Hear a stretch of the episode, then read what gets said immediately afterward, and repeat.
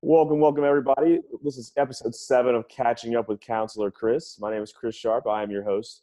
And today we have Miles Davis on the show. So Miles, he attended the Philadelphia camp and also he's at the advanced workshop as well. So Miles, first off, just kind of talk about the advanced workshop and what are your favorite things about it?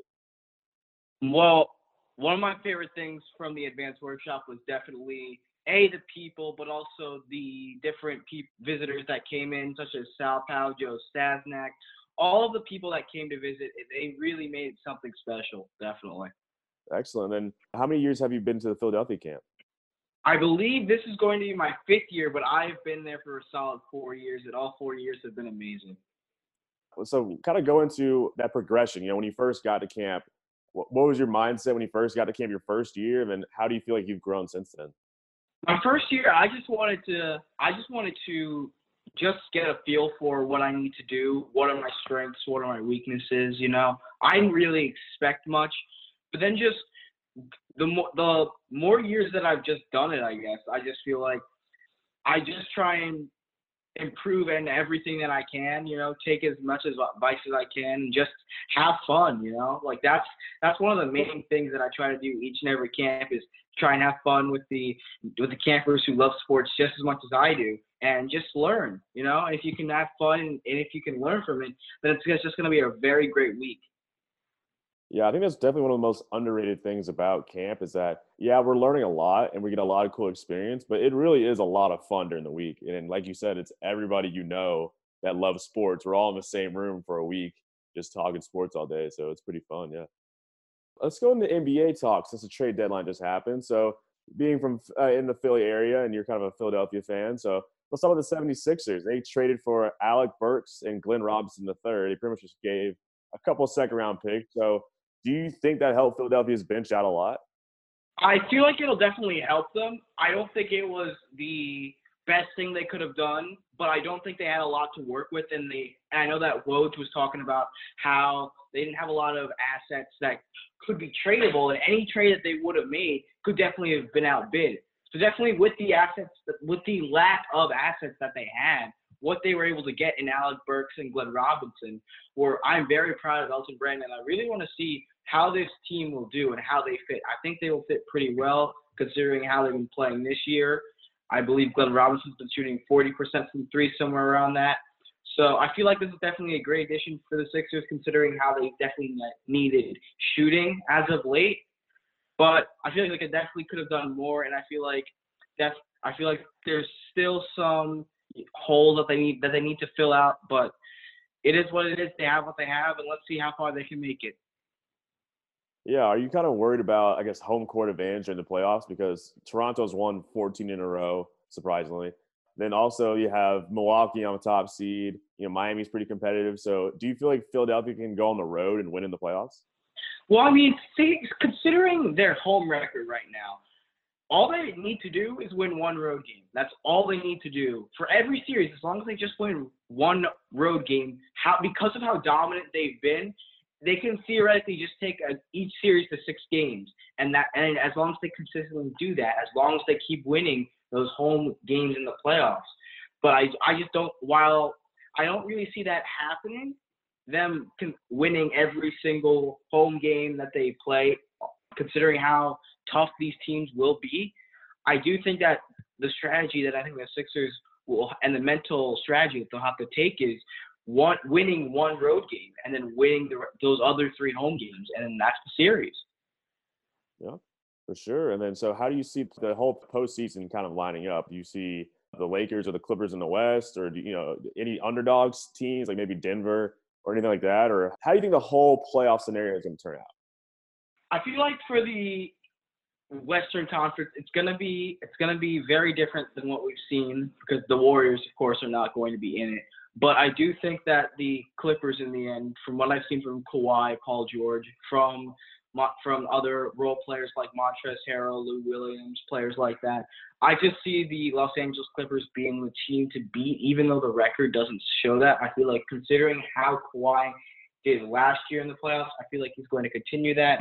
And now having one of the best players in the world with Paul George on his team, I feel like the Clippers will definitely be a force to be reckoned with. But with a dark horse candidate, I'm not sure about that. I'm excited to see if the Grizzlies will stay in that spot, if the Thunder will stay in their spot in the playoffs, how the Blazers at 9, if they'll be able to sneak into the top 8. But I wonder how Ja Morant will do in the playoffs if the Grizzlies end up making it. And if, in fact, they would be a dark horse candidate.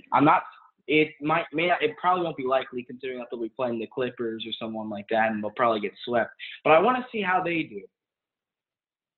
I think this first round, you kind of describing that just now kind of opened my eyes, because I think this first round of the playoffs could be very interesting in both conferences. It could be a lot of, 5, 6, maybe even 7-game series where it's a dogfight each night, because Memphis, they can give you a fight every night. Portland, if Damian Lillard goes off, he can win you at least 2 games in a series. So that's a good point right there, that this, it could be the favorites should come out of the West and the East, but it will be a dogfight. And then moving on to the NFL, let's talk about your Eagles here. It's draft season, so the combine's coming up. We just came off the Senior Bowl. What are the Eagles' top needs, or what positions do they need to fill in the draft, maybe even free agency as well? Well, I feel like definitely it's been extremely obvious that they need to fill is definitely wide receiver, both in free agency, but this isn't the strongest wide receiver free agent class.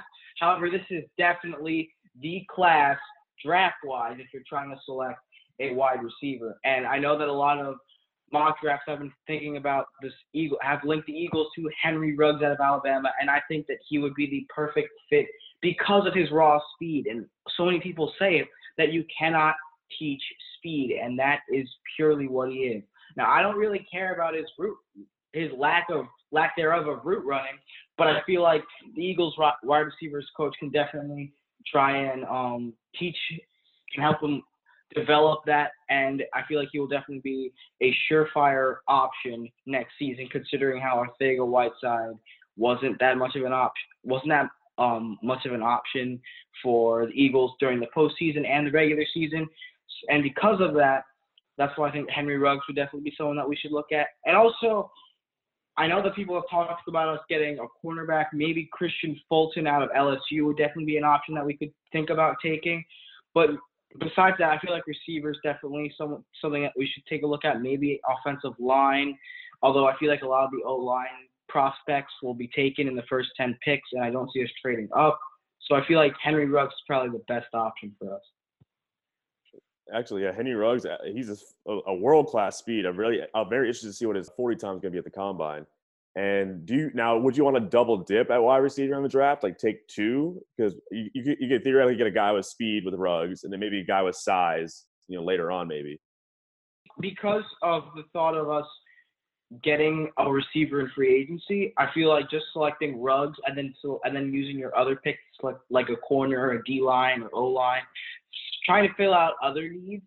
I don't feel like unless there's someone else that the Eagles are completely sold at later on in the draft, that would be the only reason why I see them picking a receiver in another round besides the first, because of, as you said earlier, free agency, because the Eagles can select a receiver, can sign a receiver to a contract in free agency like AJ Green or something like that, or Amari Cooper, who they've been linked to. I feel like because of that, them selecting another receiver in addition to, as I said earlier, possibly Ruggs, I just don't see it being that likely. All right, that sounds good. I mean, that'd be pretty funny if you got Amari from the Cowboys poaching the rivals in the division. But I guess besides that, what do you have any projects you're kind of working on, or anything you're doing in school that's kind of going towards your sports career? I currently work with some friends from Fourth Broadcasting Camp on this sports page called Eagle Capital Media. It's at E Capital Media on Instagram. We're trying to get a YouTube set up. We're trying to just set our boundaries, trying to get used to it. We're starting some new content that's gonna come out. We're gonna start doing our mock drafts coming up for the NFL mock draft. We're gonna put up some power rankings coming up for the NBA and the NFL. So we're super excited. Excellent. That sounds really awesome, man. And we'll definitely include those links in our show notes for this episode, so that way people can check out your content. But Miles, appreciate you coming on. You did a good job, and hopefully I'll be cheering on the 76ers in the playoffs, so hopefully they'll make it through to the finals.